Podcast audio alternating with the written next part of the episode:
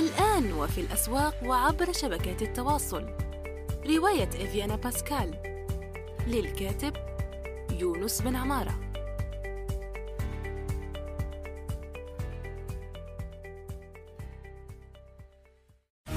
يونس توك خلاصة قراءات وتجارب في ميدان الترجمة والكتابة وصناعة المحتوى. تأتيكم أسبوعيا في قالب مميز وشيق يقدمها الكاتب والمترجم يونس بن عمارة. إن خير من استكتبت قلم قوي وفكر رصين. استكتب. منصة صناعة المحتوى النصي في العالم العربي. السلام عليكم ورحمة الله وبركاته. في حلقة جديدة من يونس توك. آه، مساء الخير صباح الخير. آه، حسب الوقت الذي تستمعون فيه إلى هذه الحلقة. مرحبا بكم وأهلا وسهلا. اليوم عندنا سؤال جديد وصل عبر صراحة. أرسلت الأخت الكريمة السائلة بارك الله فيها ونصه يقول السلام عليكم أستاذ يونس أتمنى أن تكون بخير. الحمد لله. أتمنى آه، جميع المستمعين أن يكونوا آه، بأفضل صحة وأنا عم بال بأفضل حال وأنا عم بال سجع. فليس يقول السؤال ليس لدي أي تجربة مع نشر الكتب وعندي أسئلة بهذا الخصوص إن كان لديك الوقت لتجيب عليها. فأنا شاكر لك جزيل الشكر. سأرسلها في رسالة منفصلة في صراحة أكيد وتواصل قولها. آه، أيهما أفضل التعامل مع ناشر أم نشر كتابي بنفسي ما الذي يتطلبه كل منهما وما الفرق؟ وكيف تؤثر طريقة النشر على أرباحي كمؤلف؟ وما الذي يجب علي معرفته قبل التعامل مع ناشر وما هي نوعية العقود والاتفاقات التي سأتعامل معها كمؤلف؟ شكرا جزيلا لك. وشكرا جزيلا للسائدة للسائلة التي أرسلت السؤال ليعم النفع. يعني إذا أفدتكم بمعلومة ولو بمعلومة. فإذا كما ترون السؤال ينقسم يعني في عدة أجزاء وسوف نحاول هنا الإجابة عن الأجزاء واحد تلو الآخر. فالجزء الأول يقول أيهما أفضل التعامل مع نشر أم نشر كتابي بنفسي؟ هنا يعني آه نشر الكتب يعني الذاتي النشر الذاتي للكتب هو عبارة عن توجه يعني توجه سائد آه، ظهر حديثا وانتشر في العالم العربي. بعد طبعا وأكيد في العالم الغربي بعد آه، الشباب ما توجه إلى النشر الذاتي لما انغلقت أو أغلقت الأبواب في وجهه أمام النشر التقليدي مع أيضا العقبات التي تسيطر على الطريق إلى ذلك والمشاكل التي يعاني منها مثل هذا القطاع. ف آه، السؤال مهم ويعني كما يقال في وقته خاصة في النشر. فهنا أنا أحب أن أقسم يعني بين الأمرين وأيضا يجب أن نتحدث هنا عن مقدمة بسيطة عن الموضوع وهو خلينا واضحين أن النشر خلينا نقول حقيقة مهمة هنا هو أن النشر الإلكتروني لا يعارض لا يكافح وليس ضد النشر الورقي بل يتكاملان. يعني النشر الإلكتروني في نظري أنا الشخصي طبعا حسب متابعتي للقطاع لن يقضي على النشر الورقي والنشر الورقي لن يقضي ولن يجاري النشر الإلكتروني. لكل خصائصه وهما عبارة عن عنصران يتكاملان لكن لا يتنازعان ولا يتضادان. فهذه معلومة مهمة. ومن الدلائل على صحتها هو انتشار عدد وجود عدد كبير جدا من دور النشر العربية التي نشأت يعني. ف وليس هذا فقط. هناك يعني توجه أيضا آخر. ليس توجه النشر الذاتي بل توجه ما يسمى صغار الناشرين المستقلين في آه، العالم الغربي بالأخص. وهناك أيضا طلعات أو طلائع لهذا المجال في العالم العربي. مثلا دار رواشن ومثلا دار تكوين الكويتية. فهذه كما يقال صغار الناشرين لديهم هدف معين لديهم رؤية معينة وهم ليسوا يعني آه، شركات أو مجموعات شركات ضخمة ويعني هناك بوابات لكي تصل إليها وهناك جسور وهناك عقبات ويجب أن تسافر يعني معنويا وماديا كي تصل إليها لا فهذا توجه أيضا سوف آه، أضع عنه رابط بالإنجليزية يحكي عن الموضوع.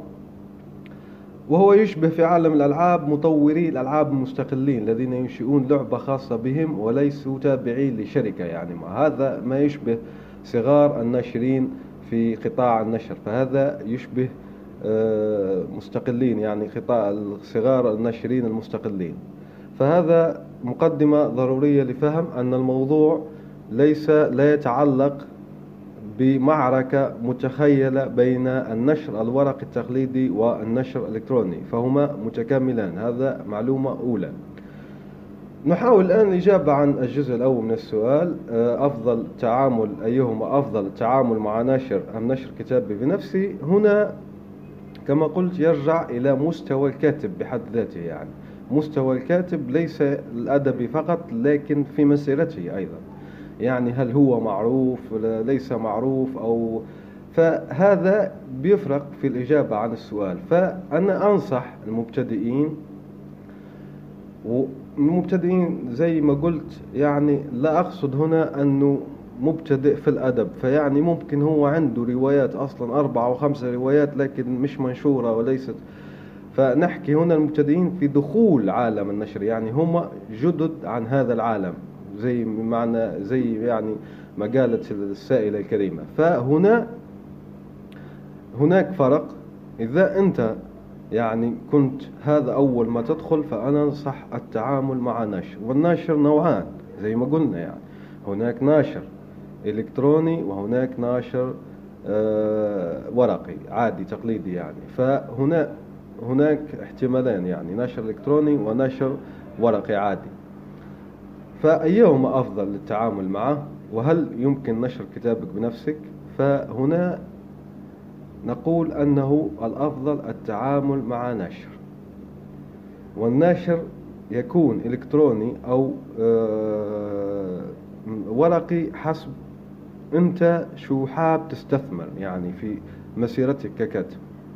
لأن خلينا أيضا نكون واضحين لابد من استثمار المال في مسيرتك. ككاتب لكي يعود إليك تجني الأرباح في وقت لاحق أيضا. فلازم استثمار سواء وقت أو جهد وما إلى ذلك. ليش أنصح هنا تعامل مع ناشر سوف أتكلم لاحقا هل النشر يكون ورقي أفضل أو إلكتروني أفضل؟ راح نتكلم عنها في يعني في معرض الإجابة عن هذا الجزء الأول من السؤال. لكن خلينا الآن نحكي ليش الأفضل تعامل مع نشر عموما يعني وليس نشر كتابك بنفسك. لأن الناشر راح أول شيء يعطيك نظرة عن عالم النشر.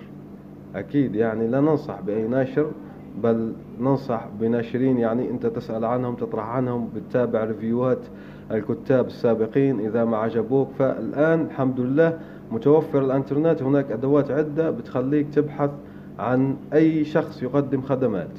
فأي جهة أو شخص يقدم خدمات فبتلاقي review هات مراجعات عن خدماته آراء الناس آراء العملاء السابقين. بتعمل ال homework تبعك يعني بتعمل بحثك بتعمل بحثك الخاص وبتلاقي المعلومة ونشوف. فإذا خرجت يعني بأربعة خمسة جيدين أو وصوك بهم زملائك أو آه، أشخاص وقت الحالي أنا لا أوصي يعني لا أوصي بأي جهة معينة فهذا لازم بحث بيكون من طرفك. أو من قبلك كما يقال يعني نحن المترجمين دقيقين جدا في الحديث فتقول له آه تمت يعني يقول لك أصلا أنت تمت آه ماذا بك تحذفها يعني وما تستعملها كثير. ف ومن طرف يعني طرف يعني عين في اللغة العربية فاستعمل من فضلك من قبل.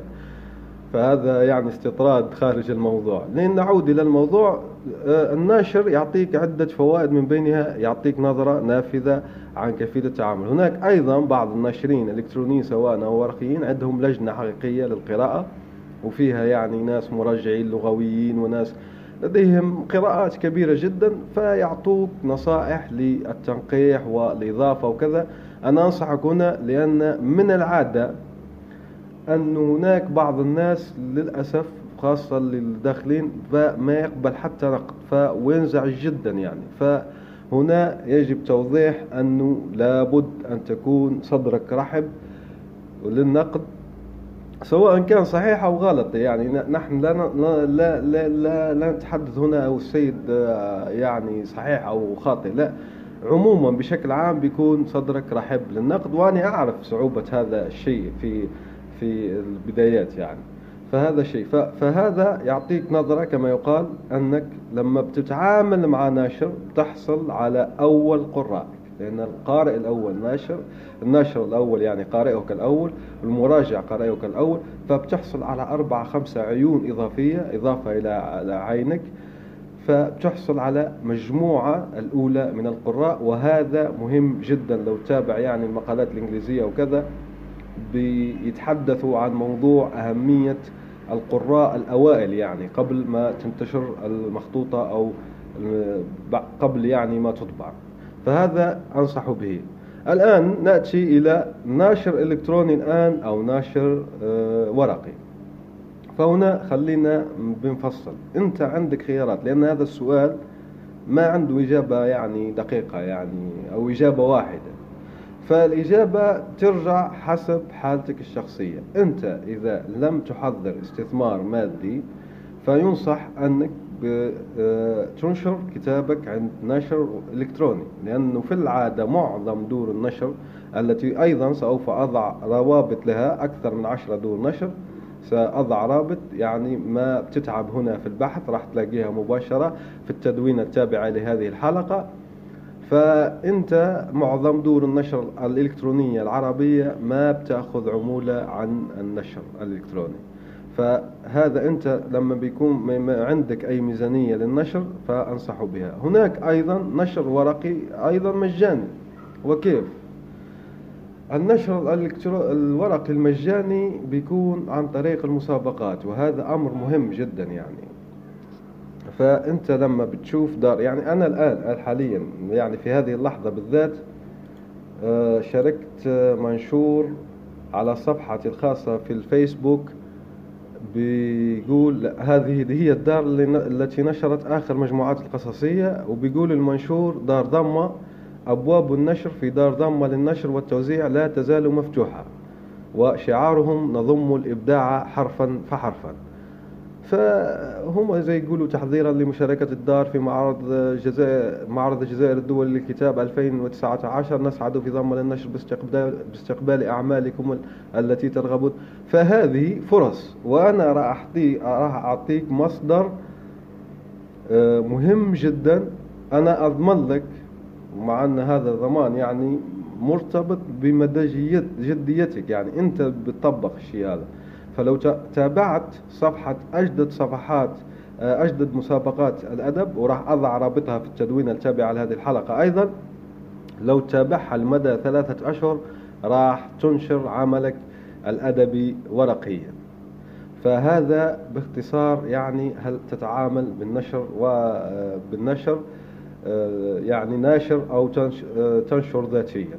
خلينا نحكي قليلا عن موضوع النشر الذاتي. موضوع النشر الذاتي ليس سهل كبداية. ليش؟ لأن النشر الذاتي متعب جدا جدا إن لم يكن لديك استثمار. لو كان لديك استثمار أنا أنصحك مباشرة راح أضع كورس اسمه كورس ناشر من آه، مدونة هي من أروع مدونات المحتوى العربي حاليا اسمها آه، مدونة فرصة باقية. راح أضع فهذا الكورس بيعطيك الخطوات واحدة واحدة وفيها تعب. وفيها يعني تعلم كثير. يعني بدك تتعلم قبل ما تنشر كتابك بنفسك إلكترونيا أو ورقيا فالأمر ليس سهل. ولازم يعني تستثمر المال في الكورس وتتبع الخطوات وتتعلم وتتعلم التسويق تتعلم الحديث مع القراء والعملاء. يعني فيه أشياء لازم تتعلمها فوق وخارج يعني. خارج موضوع موهبتك الكتابية. هذا موضوع لا يتعلق بموهبتك الكتابية لأن الكورس مش راح يعلمك كيف تكتب لا. أو يحسن يعني يمكن يعطيك نصائح عن حبسة الكاتب يعني كيف كيف يعني بتتجاوزها أو الأشياء الجانبية هذه. بس هو يفترض أساسا أنه عندك موهبة يمكن يعني تحسينها في المستقبل بس الموهبة موجودة يعني. فهو عملي فيعطيك الخطوات العملية في نشر كتابك. لهذا أنت وخيارك راح أضع رابط الكورس اسمه كورس ناشر وأنت بتشوفه بتقرر بنفسك. إذا نذهب إلى الجزء التالي من السؤال والذي يقول ما الذي يتطلبه كل منهما وما هو الفرق؟ وهو شو شو يقصد يعني هي شو تقصد السائلة الكريمة بقولها؟ أيهما أفضل؟ تعامل مع ناشر أم نشر كتابي بنفسي؟ ما الذي يتطلبه كل منهما؟ ما هو الفرق؟ زي ما قلنا ماذا ما الذي يتطلبه التعامل مع ناشر؟ يتطلبه أنك أول شيء تحدد هل الناشر إلكتروني أم ناشر ورقي. إذا كان ناشر ورقي فينقسمون إلى أقسام. هناك من يستقبل مخطوطات وينشر الأفضل بالنسبة له على حسابه ويعني ويعطيك عقد وعقد يختلف من دار إلى أخرى بس هو معظمهم يعني فيه عرف في دور النشر. عام هو أنه يعطوك آه، من 15% من الأرباح إلى 30% من الأرباح. يعني بعد ما يقتطعوا كافة التكاليف تكاليف المراجعة تكاليف الطباعة تكاليف يعني آه، حجز مثلا منصة في أحد المعارض فبعد هذه التكاليف يقسموا هذه التكاليف بيعطوك 30% من 15 هناك أيضا من يعطي عشرة. فهذه تختلف حسب الناشر حسب يعني سياسته حسب أموره. فهذا هذه من المهم أيضا أن تكون لديك نظرة عن الناشر زي ما قلنا بتعمل ال homework تبعك يعني تعمل البحث وال search. كي تجد المعلومات عن الدور نشر كل دار نشر ولها سياستها. فللتعامل مع نشر زي ما قلنا بتحدد انت هل النشر إلكتروني أم النشر آه، ورقي. إذا كان إلكتروني أنا أعطيتك زي ما قلت لك راح أعطيك رابط فيه عبارة عن عشرة أو آه، إحدى عشر دار نشر إلكترونية مباشرة بتتصل بهم وتستفسرهم. فهم يجاوبوك يعني. فالإجابة الحمد لله فهم يجاوبوا وهم آه، ودودين فبيجاوبوك على الأسئلة. أما إن كان ورقي أيضا حتى هم معظمهم يجاوبون. أو ماذا يتطلبه حسب زي ما قلت لك أنت عندك ميزانية يمكن يعني يطلبون منك المال للنشر النشر الورقي ويمكن ينشرون على آه، نفقتهم. وفي كلتا الحالتين هناك عقد فيه بنود يعني معروفة معروفة ليش؟ لأن هي البنود يعني بشكل عام عادية يعني أنت بتصرح أن العمل عملك ولم يعني تنتحل من أي مكان آخر وأنك يعني في حالة نزاع آه، بترفع النزاع إلى المحكمة التي آه، مثلا التي الدار آه، في مقر الدار يقع فيها. مثلا لو بتتعامل مع دار نشر كويتية أو مع دار نشر أردنية النزاعات بترفع إلى محاكم تلك الدولة. ليست في بلادك. مثلا أنت لما تكون في الجزائر أو تكون في تونس أو تكون في المغرب. فهذا أيضا موضوع مهم وفي العادة في 99% من الحالات لا تحدث النزاعات. فهذه العقود معظمها شكلية في الحقيقة فهذا أيضا النسبة. شيء آخر هن هناك عرف غير معروف وللأسف لا, لا, لا يقال يعني هو أن تلك النسب يعني لما بيقول لك أني أعطيك نسبة وكذا هي في الحقيقة هناك عرف أنه لا تعطى. ليش؟ هناك سائد يعني شيء سائد آه، فكرة سائدة في العالم العربي والعالم الغربي عموما لأنه يتابع كثير جدا من الدول الغربية ونفس الشيء. هي هناك عرف غير مكتوب يعني عرف شفوي أنه لما بيقول لك أعطيك 30% من من نشر كتابك ما يعطيك شيء. مش لأنه يعني نصاب لا. لأن تكاليف النشر يعني كثيرة جدا وهو أنت بتزاحمه على الربح فإشكالية يعني في في الموضوع. فهو مش قضية أنه نصاب وكذا فهو عرف هذا. فهنا هناك حل يعني هناك حل نسبي هو أنه يعطيك مقدم مع أن أيضا المقدم في العالم العربي منعدم. يعني ما شفت واحد أعطوه مقدم عن المخطوطة فهذا أيضا نتمنى أن الأحوال تتحسن وهناك آه، بعض المجهودات في الإمارات آه، خاصة يعني في هيئة أبو ظبي للثقافة والسياحة. هناك بعض المجهودات لتغيير هذا الواقع بترسيخ ثقافة المحررين العربيين وما إلى ذلك وما يتعلق بها. بس الحالي الوقت الحالي ما في هذه الثقافة ما يعطيك مقدم وتلك النسب لا تطبق عادة ولا تعطى يعني. وهذا زي ما قلنا ما له ليس له علاقة بأنه صاحب الدار نصاب أو يريد أن يأخذ حقك أو كذا. فأنت كون واضح لأن أعطيتك معلومة مهمة جدا في يعني أعطيتكم معلومة مهمة جدا في هذا المجال في هذه النقطة بالضبط. ما في 30% 50% كلها أمور شكلية. إذا أنت لما بتبحث عن الأرباح انشر بنفسك. وهناك آه إذا لما بتنشر بنفسك بتستثمر. تستثمر مثلا في كورس نشر وتنشر بنفسك و آه، آه، يعني لما بتنشر بنفسك خاصة لو نشرت ورقي راح تبصم يعني بأصابعك العشرة أنك ليش ما أعطيت يعني آه، ليش الناس لا تعطي 30% تلك أو 15% راح تفهم لأن اللوجستيك يعني والخدمات اللوجستية والشحن والطباعة ووجع الرأس والعملاء والإرسال والمنصات غالية في في معارض الكتب والشحن غالي جدا والسفر أغلى فأنت بتكون عارف هذه كامل المصاريف وبيكون عندك فهم أعمق للموضوع. فزي ما قلت لك انت بتحكي عن الأرباح بتعامل مع ناشرين خاصة في الكتاب الأول. هذا كله نحكي على الكتاب الأول نحكي عن آه، كاتب يعني راسخ وله اسمه. حتى لو يكون عربي يعني يعاني من نفس الأشياء التي ذكرتها سابقا يعني وإن, وإن, وإن بشكل أخف. فهذا لازم تحطه بعين الاعتبار في الموضوع. إذا ما الذي يتطلبه كل منهما وهما الفرق يتطلبه أنك تقوم يتطلبه التعامل مع ناشر أنك رقم واحد تحدد هل هو إلكتروني أم ورقي. اثنان رقم اثنان أنك تعمل بحث عن الجهة التي ستتعامل معها. ثالثا أن الكتاب الأول هو تجربة معرفية لك. لاحظ جيدا الكتاب الأول تجربة معرفية لك لا تفكر بالأرباح ما عدا حتى معنى. فلأنك ما عندك معلومات عن المجال. فخلي الكتاب الأول.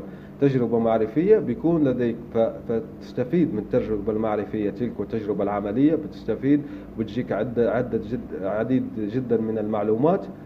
من هناك تقرر بنفسك شو هي الخطوة القادمة. وهذه الحلقة أيضا مهمة في المجال لأن لما بتخفض توقعاتك ما يجيك الإحباط. وما الفرق بينهما يعني الفرق بين نشر كتابك بنفسك؟ لا نشر كتابك بنفسك خاصة لو يكون الأول ما أنصح فيه خاصة لما ما يكون عندك ميزانية زي ما قلت لك. أما إذا أنت شريت اشتريت كورس آه، ناشري وقررت الخوض في المجال النشر كتابك بنفسك أنصحك بمدونة فرصة باقية. راح تعطيك كل المعلومات عن هذا الموضوع والفرق بينهم. إذا نذهب إلى الجزء التالي من السؤال. وهو يقول كيف تؤثر طريقة النشر على على أرباحي كمؤلف؟ طريقة النشر تؤثر على أرباحك كمؤلف حسب العقد يعني. فإذا كانت نشر ورقي ووفق نشر ورقي عادي يعني تقليدي بيكون نسبة الأرباح زي ما قلنا في آه، حدود نسبة معينة 10 إلى 30% ما شفت أكثر من 30 فهذه الرينج يعني النطاق الذي يتراوح بينه الأرباح. بس أنا قلت لك يعني يعني أعيد هذه المعلومة أن هذه الأرباح هناك عرف في دور النشر غربا وعربا مش للعرب فقط غربا وعربا. ما بتدفع.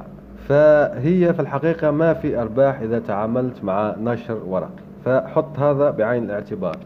إذا بدك تنشر بنفسك وبعد ما تشتري آه، كورس ناشري وتشتري يعني كورس ناشري وتنشر بنفسك الأرباح معظمها حسب المنصة يعني لما بتنشر كندل لا, لا أذكر كم النسبة يمكن 70% يعطونك أرباح وهم يأخذون 30 بس هي أفضل من النشر الورقي. فالأرباح بتكون معظمها لك يعني فالأرباح معظمها بنك آه، معظمها لك. إذا نشرت بنفسك.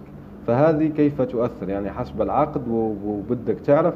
بس أنا زي ما قلت لك أنت لا تفكر بالربح في أول كتاب. ليش؟ لأني أنصحك أنك تواجه التجربتين يعني تخوض التجربتين. تجربة الورقي وتجربة الإلكتروني والذاتي. وحتى يعني الورق الذاتي أنصحك بخوض هذه التجربة. ليش؟ لكي تتعرف وكي تتلمس يعني آه، مجال غياهب هذا المجال يعني ومغاورة وتستكشفه. يعني بيكون عندك نظرة شخصية أنت بنفسك شو هذا يتطلب شو هذا يتطلب. فهذه مفيدة. وزي ما قلت لك يعني بيكون الكتاب الأول ما في تفكير جدا عن الأرباح. نواصل الإجابة عن السؤال ويواصل تواصل السائلة الكريمة قولها ما الذي يجب علي معرفته قبل التعامل مع أي نشر؟ بسيطة جدا. Do your homework. يعني أنجز آه، أعمالك المنزلية. يعني قم بالسيرش تبعك. قم بالبحث. زي ما قلنا أنت قبل ما تشتري يعني تشتري شيء معين قبل ما تستثمر في شيء معين تسأل عن ذلك الجهة وشو قالوا فيها الناس من قبل فهذا ما يجب عليك فعله وهنا في هذه الحلقة ما فيني أعطيك يعني قائمة موثوقة لأن الناس تتبدل هذه رقم واحد والاقتصاد يتبدل والأمور تتبدل. وشيء ثاني ما فيني أعطيك يعني آه، قائمة كاملة بهذا حلو هذا وحش كما يقال المصريين. هذا يعني إحنا في واد سوف نقولوا هذا سمح وهذا بشع. كلمة بشع يعني مرة كنت أقرأ في كتاب هذا استطراد آخر على كل حال. مرة كنت أقرأ في كتاب وأبو آه، عمرو ابن العلاء يعني قمة من قامات اللغة العربية في العالم آه، العربي. وهو معاصر للسيد أبو حنيفة رضي الله تعالى عنه مؤسس المذهب الحنفي. فهو بيحكي عن موضوع وقال هذا بشع. المهم وردت كلمة بشع في الموضوع. فقال له أبو حنيفة وما معنى بشع؟ فالتفت إليه أبو عمرو بن العلاء وقال له ولا تعرف بشع أيضا؟ يعني شغل آه، أنه أبو حنيفة رضي الله تعالى عنه وأكيد الحنفية السادة الحنفية بيزعلوا منا يعني بيتغششوا منا كما نقولوا هنا يعني بيغضبوا منا فلا فهذه آه، هناك بعض من أنكر أصلا القصة هذه وقالوا هناك أدلة كبيرة جدا يعني فيهم واحد من السادة الحنفية جمعوا أدلة على إجادة السيد أبو حنيفة للغة. فهذا استطراد يعني خطر في بالي في كلمة بشع أو حلو. يعني نقول لها يعني بشع بس هي في العربية بشع باء بالباء. يعني وليس آه، بالفتح وليس بالكسر. فزي ما قلت ما فيني أحط قائمة فيها هذا جيد وهذا سيء. فلذلك بتقوم بعمل ال homework تبعك ال search تبعك. فهذا يجب بس هو أنا أعرف وتقول لك ما يجب معرفته قبل التعامل مع نشر ليس يعني هو سيء أو حسن لا شو يجب من جهتي أنا يعني شو أعرف من جهتي أنا. فهذا فصلناه في آه، الدقائق السابقة يعني الدقائق الماضية فصلنا شو بدك تعرف وهو أنك ما يمكن أنك تعرف الكثير جدا إلا لما بتخوض بنفسك لهذا نشجع. ليش؟ أولا لأن كل ناشر له سياسته التحريرية. وشيء آخر هو أنك لازم تخوض التجربة لكي يكون لديك تصور واضح. آه، ثلاثة أنا راح أحط عدة مصادر في التدوين التابع لهذه الحلقة تعطيك نظرة شاملة عن المجال. هناك شيء آخر هو أنك ما الذي يجب معرفته؟ هو أنا أعطيتك معلومة مهمة هذه المرة الثالثة والرابعة أكررها يعني.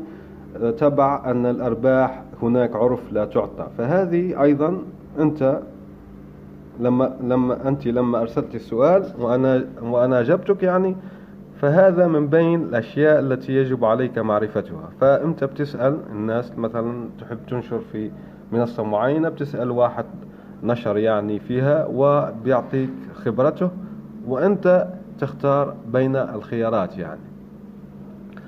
وتواصل السؤال السائلة أه، قولها بما نوعية العقود والاتفاقات التي سأتعامل معها كمؤلف. هناك ما يخطر لي في بالي هناك نوعان يعني نوعان عامان من العقود والاتفاقات وهي عقود يعني عادية مع النشر الورقي وحتى الإلكتروني وعقود يعني إلكترونية مع النشر آه، منصات الرقمية يعني مش النشر الإلكتروني لا منصات مثل كيندل مثل لولو مثل آه، دار مثل عبيكان للرقمية مثل هناك عقود يعني تمضى إلكترونيا. فهذه نوعية العقود. وزي ما قلت لك هي بشكل عام هي عبارة عن آه، أمور شكلية يعني. فبتحدد آه، انت انت مالك يعني آه، هذا النص انت مالك هذا العمل الإبداعي وإذا حدثت منازعة بنرفعها للمحكمة التي يقع فيها مقر المنصة أو الدار و يعني تحديد الأرباح من 15 إلى 30% تتراوح وكل واحد تلقى يعني 15 والعديد من البنود الأخرى يعني مثلا هناك. فهذه كل ناشر ولديه عقد. بس هي في المجمل لا تختلف عن بعضها. أما في مثلا كيندل وغيرها من المنصات لولو فهنا أنت بتكون خاضع للشروط والأحكام تبعها يعني. فهذه أنت تقرأها فذلك هو العقد يعني. عقد إلكتروني فهو نفسه العقد بتقراها شو يعني حقوقك شو آه، واجباتك شو بتقدم شو بتاخذ النسبة كذا وكذا وكذا. فهذه بشكل عام ما هي نوعية العقود والاتفاقات التي ستتعامل معها كمؤلف.